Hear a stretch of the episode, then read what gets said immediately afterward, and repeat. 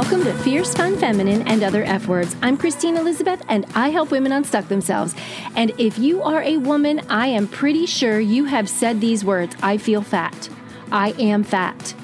Ugh, how do I get rid of this fat? If that word, that F word, is part of your vocabulary, especially if you're a mom with kids at home under 18, this episode is for you. Let's get started. This episode will probably be broken down into many parts, but today I specifically want to approach the word fat for how you describe yourself and for how you feel and how to change your wording so that you're not saying things like, oh my God, I'm so fat. You don't even have to verbally say it out loud. If you think it, you're saying it because your body hears everything that you say and everything that you believe, everything that you think. And if you don't believe me, think about this right now. Just take yourself for a minute and get glum, get like ho hum in that, uh, life. I can't anymore. Everything I do goes south. What does your body do? What does it feel like? You can get there really quick, can't you? I'll bet if I asked you, what does it look like in your body when you feel depressed and you use words that describe your depression that you could show me what that looks like. Now let's flip it. Let's say you're in the zone, you're feeling good, and what does that look like? What, you, what are you using with your body? How do you sit? Are you sitting in your car right now? When you're in the zone, what does it look like? Are you taller? Is your chin lifted? Is your are your shoulders back? Your chest up? Are you smiling? You know exactly what it takes for you to feel positive, and you also know how it feels to be negative. When you describe yourself as fat, as feeling fat, or use the adjective fat to describe yourself, your body hears what you're saying and your mind believes it. Now, all of us know what our healthy weight would be. We all kind of have an idea, right? You know what healthy looks like. You don't need a coach or a guru or a program to tell you what you should look like to be healthy. You know already. I'm just going to be a straight shooter here. BMI, waste of time. That thing was used for something that has nothing to do with weight. It is a sham that insurance companies and medical insurance companies use it. Toss it. Don't look at BMI. Okay. We don't have to do that. You know when you're carrying extra weight. You know when you have rolls and muffin top. And cellulite, by the way, is not extra weight. That's just how the skin is reacting to water and fat and all of the stuff under your skin. That doesn't mean you are fat. Okay. So take that out of the equation. Okay. So now we know what is your healthy weight look like and how far away are you from it? And if you're listening to a podcast with the word fat in its episode title, I'm assuming, I'm making an assumption that you feel fat. Girl, I've been there. I can tell you that it's a battle every day to not criticize my body in some area.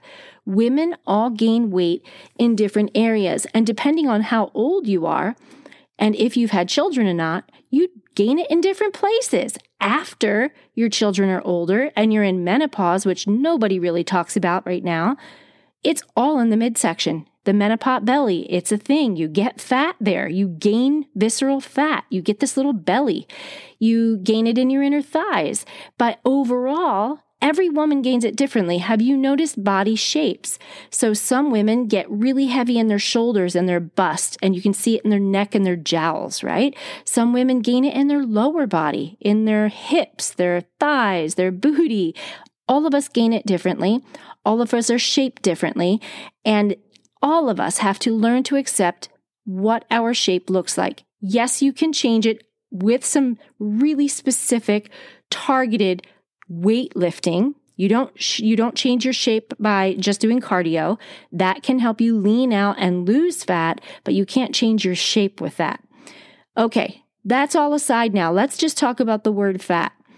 I want you to stop saying it. Here's why.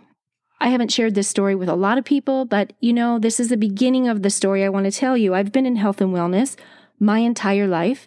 My first job was in a fitness center before I was allowed to like legally work without papers where they limited my hours. I don't even think I was 16 years old yet. by the time I was 17, I was teaching fitness classes before you had to have a certification to teach fitness classes. Now, I had a dance background. I was a competitive figure skater. I felt confident in being in front of people. So that wasn't an issue, but I wasn't very trained to be able to go do that. But that's another story. I started in the fitness world at 17 years old and I never left it, except when I was raising my kids and I, you know, first had babies. I did lay it down for a while because I was in that groove of breastfeeding and toddlers and, you know, that whole life where you are just in go mode and you're lucky if you shower that day. so if you're a mom, you can relate. I've been there and I did gain weight with both pregnancies. So I know what weight gain feels like. I was not someone that was heavy from childhood. So if that's you, I can't relate to that. I don't know what it feels like to be in your body. I can't imagine what it felt like to grow up that way. What I can say is that after I gained weight with my pregnancies and had to work to lose it, I do know what it feels like to carry extra weight. And I'm talking after the baby's born, right? When you're carrying a child, you feel like you're okay being bigger. The world accepts you being bigger. But when you have that post baby weight that you can't shake off, then all of a sudden you're kind of in this category in your mind that you are in the unfit group of people. And there is some truth to that because there is discrimination against people that are bigger. It's a thing. One reason we have body image issues is because larger people are discriminated against. They're not treated the same. You are thought of in a preconceived notion that you don't care about yourself, that you don't have self respect, that you are too lazy to exercise, or you just can't control eating. There's all kinds of discriminatory thoughts toward people that are bigger. So we have that out there. That's an outside pressure already on us. Then you have the big screen. You have movies. You have Disney princesses. Everybody's little. The big girl is always the comedic sidekick, or she's the person that can't get it right. She fumbles along. And we see these images as we grow up and we age and we realize, huh, the people that are accepted are thinner. They're the ones that get the cute boys. And so you have that pressure. And then if you grew up in a home where mom is getting you ready to present to the world because you're going to be courted someday and you're going to maybe be married someday, you may have had a mom who was someone that said, now you need to watch what you eat and you need to watch your figure because boys are attracted to girls that are in shape and use their manners. Am I striking a chord? Does anybody relate to that at all? Because that was a little bit of my life. And she shapes you and gets you worried about oh my gosh i have to i have to look a certain way and if you watch any type of TV shows or anything that happened in the Victorian era, you can really see where that happened, where young girls, 12 and 13 years old, were turned out into society so that young men in other families could choose the girl of their liking or they were paired. Families would connect these children together so that they could marry, right? And the girl had to look a certain way. We have all this pressure, and that's just us growing up with all of these feelings and these beliefs and these thoughts in our mind, and we all struggle with our weight. And I can say all because here's the thing 88% of women in the United States struggle with weight and body image. That doesn't mean 88% are overweight. That means 88% believe that they are not good enough. They have a body image insecurity, body image issues. And using the word fat to describe yourself is fueling it. So when I went through my personal fitness journey, I was probably a size six and I was coaching people in weight loss and I was seeing patients in my chiropractic office and I went through a little challenge to myself. And I thought, if I could get myself down to a size two, you know, I would have more respect and it would give me more credibility. This is what I told myself. No one put this pressure on me. I put that pressure on myself.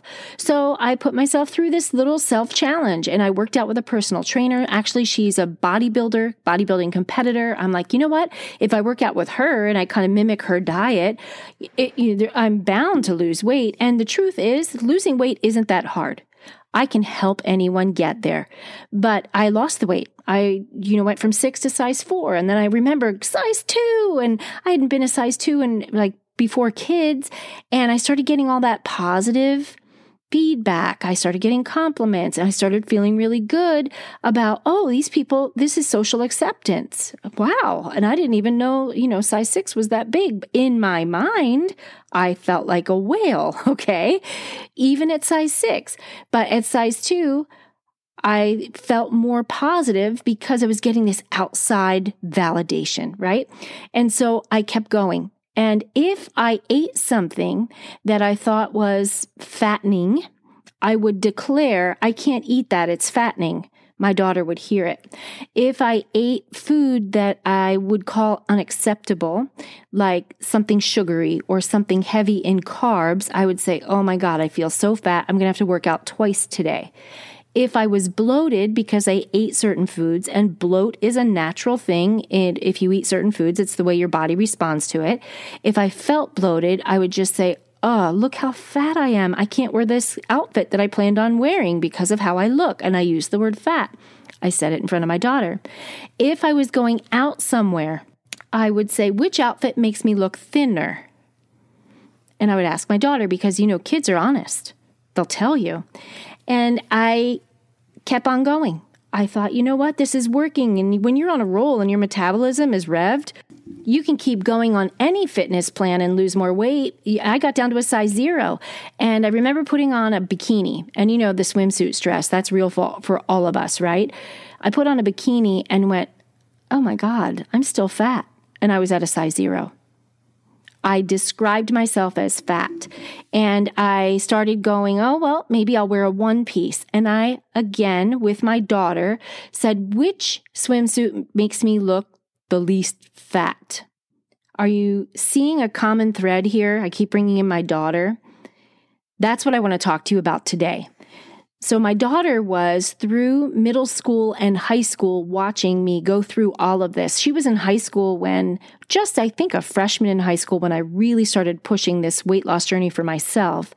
By the time she was a senior in high school, she developed anorexia nervosa. She got down to 80 pounds ish. She was tracking her calories and down to about eating 54 calories a day. And it was all in her Fitbit every single thing that touched her lips, whether it was in liquid form or something that she chewed, got put in the Fitbit. But at 54 calories a day, you can imagine it was not very much. Now, if you're like me and you're a mom, my biggest goal in life was to raise healthy, respectful kids that contribute and give back to society and never have to be in a counselor's office complaining about their mother. I just didn't want to be that mom. I pride myself on being the mom that's there for them, drive them everywhere. I was at all their events. I was the one that made cookies after they got home from school. They were waiting for them or, you know, pumpkin bread, whatever. I was that mom. And I got a call from her mental health team to come in for a meeting with her therapist. And when you are at that severity of an eating disorder, it's to the point where either you're going to be admitted for 24 7 care around the clock away from your family, or you're going to have some serious outpatient care. My daughter was in serious outpatient care, three to four visits a week, blood draws every week. It was pretty intense. And a lot, a big component of it was mental health. There are mental health professionals that work with people that have eating disorders. They are angels on this earth. Well, I didn't ever dream that I was going to be sitting in an office with a mental health professional that specializes in eating disorders because my daughter was in there on their couch talking about me. Well, there went that mistake out the window, but I have good news. I learned from it, but let me tell you the, the hard part first. All the things that I said in front of my daughter about my body, about my food choices, and about my exercise were being registered in the back of her mind. Like, this is how they think of it. This is how they process it. And if you have kids at home, I want you to imagine what they hear you say. If she heard me say, Yeah, I'll have a piece of your birthday cake. I'm just going to have to go work out or, or run a mile extra. So, whether or not she thinks she's fat at that moment, you're teaching your daughter that, hmm, you're not supposed to eat sweets twice, you know, extra sweet. So you're going to have to work out twice a day. That's normal. If I said to her, which outfit makes my waist look smaller? I was unknowingly teaching her that she needs to be preoccupied with what her waist looked like. This was one of the hardest things. And in counseling and in therapy, this came up. She wanted to go on the birth control pill. And I never will forget it. She was just at the point where she was just starting menstruation. It wasn't even to the point of sexual activity yet. And I, I knew that she didn't have issues with her menstrual period. And do you know what I thought? Well, maybe she's hanging around kids that are sexually active because that's happening younger and younger these days. So I used weight as the excuse of why she shouldn't go on it. And I said, you know, you're going to gain five to 10 pounds if you go on the pill. You don't really need it and you don't want to gain that extra weight. I use those words. She repeated that story to her mental health professional, and that came up in counseling. And I went, oh my God, how much of this am I responsible for? So when she left the room, they explained to me, I didn't cause her eating disorder. Eating disorders are rooted in uh, someone going through trauma or lack of control. They feel like life is spiraling, and where they grasp con- control is food. And so they they grab onto this thing and they get really good at it, and they can manage it and control it. And after they get going, they break their hormones that tell them when they're hungry and full. They get into this mental health area where they can't see themselves for what they really look like. So it does not always start with, I think I'm fat. It starts with out of control. And I was in the background while my daughter was going through a breakup with a boyfriend and some other things in our personal family dynamic not paying attention while I was in my weight loss journey, not even thinking that an eating disorder was something that could happen. I was using the word fat. I was discouraging her from certain things because she would gain weight. I would definitely label foods good and bad. I would punish myself with exercise. All of that, the counselor said, shaped my daughter's body image and her relationship with food and exercise. So I have a question for you if you're a mom. Well, wait, not even if you're a mom. All of you have a mom. You were all raised by someone. Did your mom ever say anything when you were little that sticks in your mind about your weight, your size, your shape, or about your food, or about exercise? Did that happen to you? Because that stays in your mind. It makes an impression when you grow up. Now, fast forward to your adult life. If you have children, what are you saying about your body, your shape, your size, your fitness, your food, and your exercise in front of your own kids? What do they hear? Are they hearing, I'm feeling really great today. I have great energy. Wow, I love eating this food because I feel so good when I eat it. Or, this tastes so good, but if I eat too much of it, it makes me fall asleep instead of labeling the food good and bad, like this is the devil, this is poison, or whatever you might say, instead of labeling it good and bad, how about labeling it for how it makes you feel? Instead of, I love tacos, but they don't love me, you can enjoy your tacos and love your tacos and not say anything. How about that? How about that? What if we just take body and size and weight out of the conversation. Then your kids never hear it. Then it's not an issue.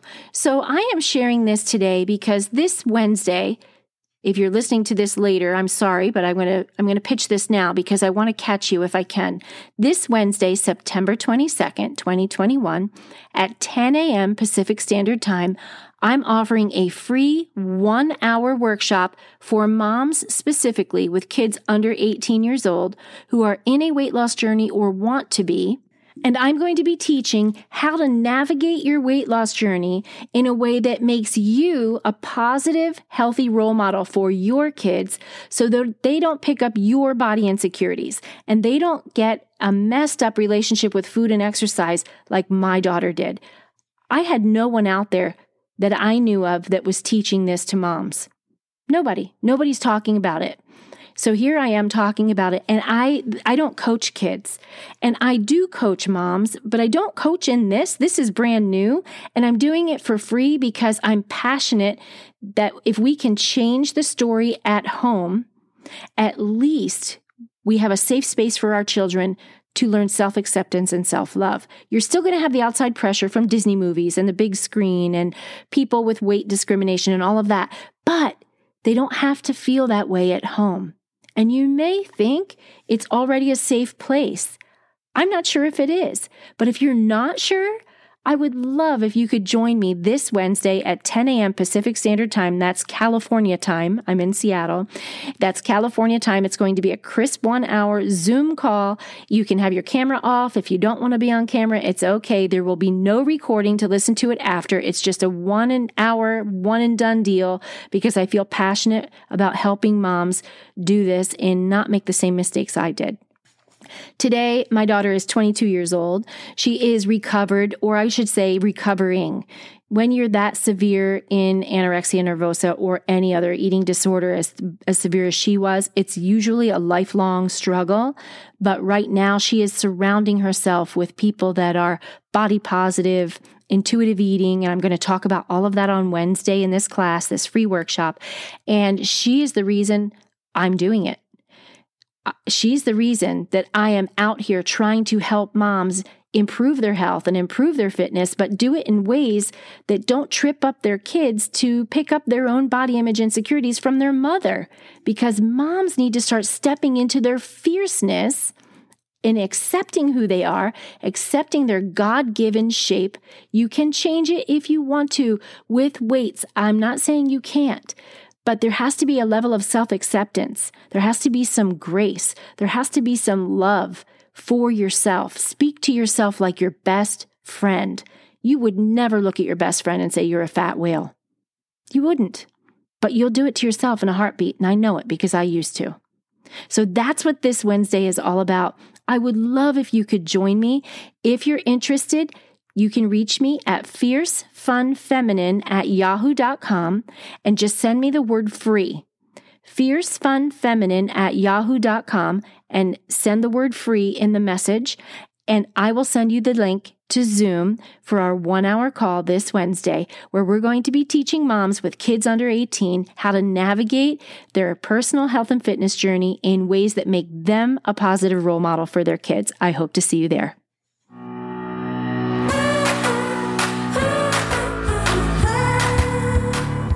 This episode is a little off style for me. I don't usually use it to promote things like this, but this is brand new. I've never done anything like this before.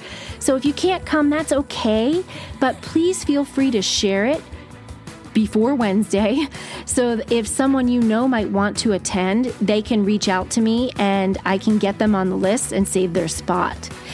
If you like this episode, more episodes on fat feeling fat, reducing fat, and all of that stuff is coming in the future. Hit subscribe so you get notified when that episode releases. And in the meantime, have a fierce, fun, feminine, and fabulous day.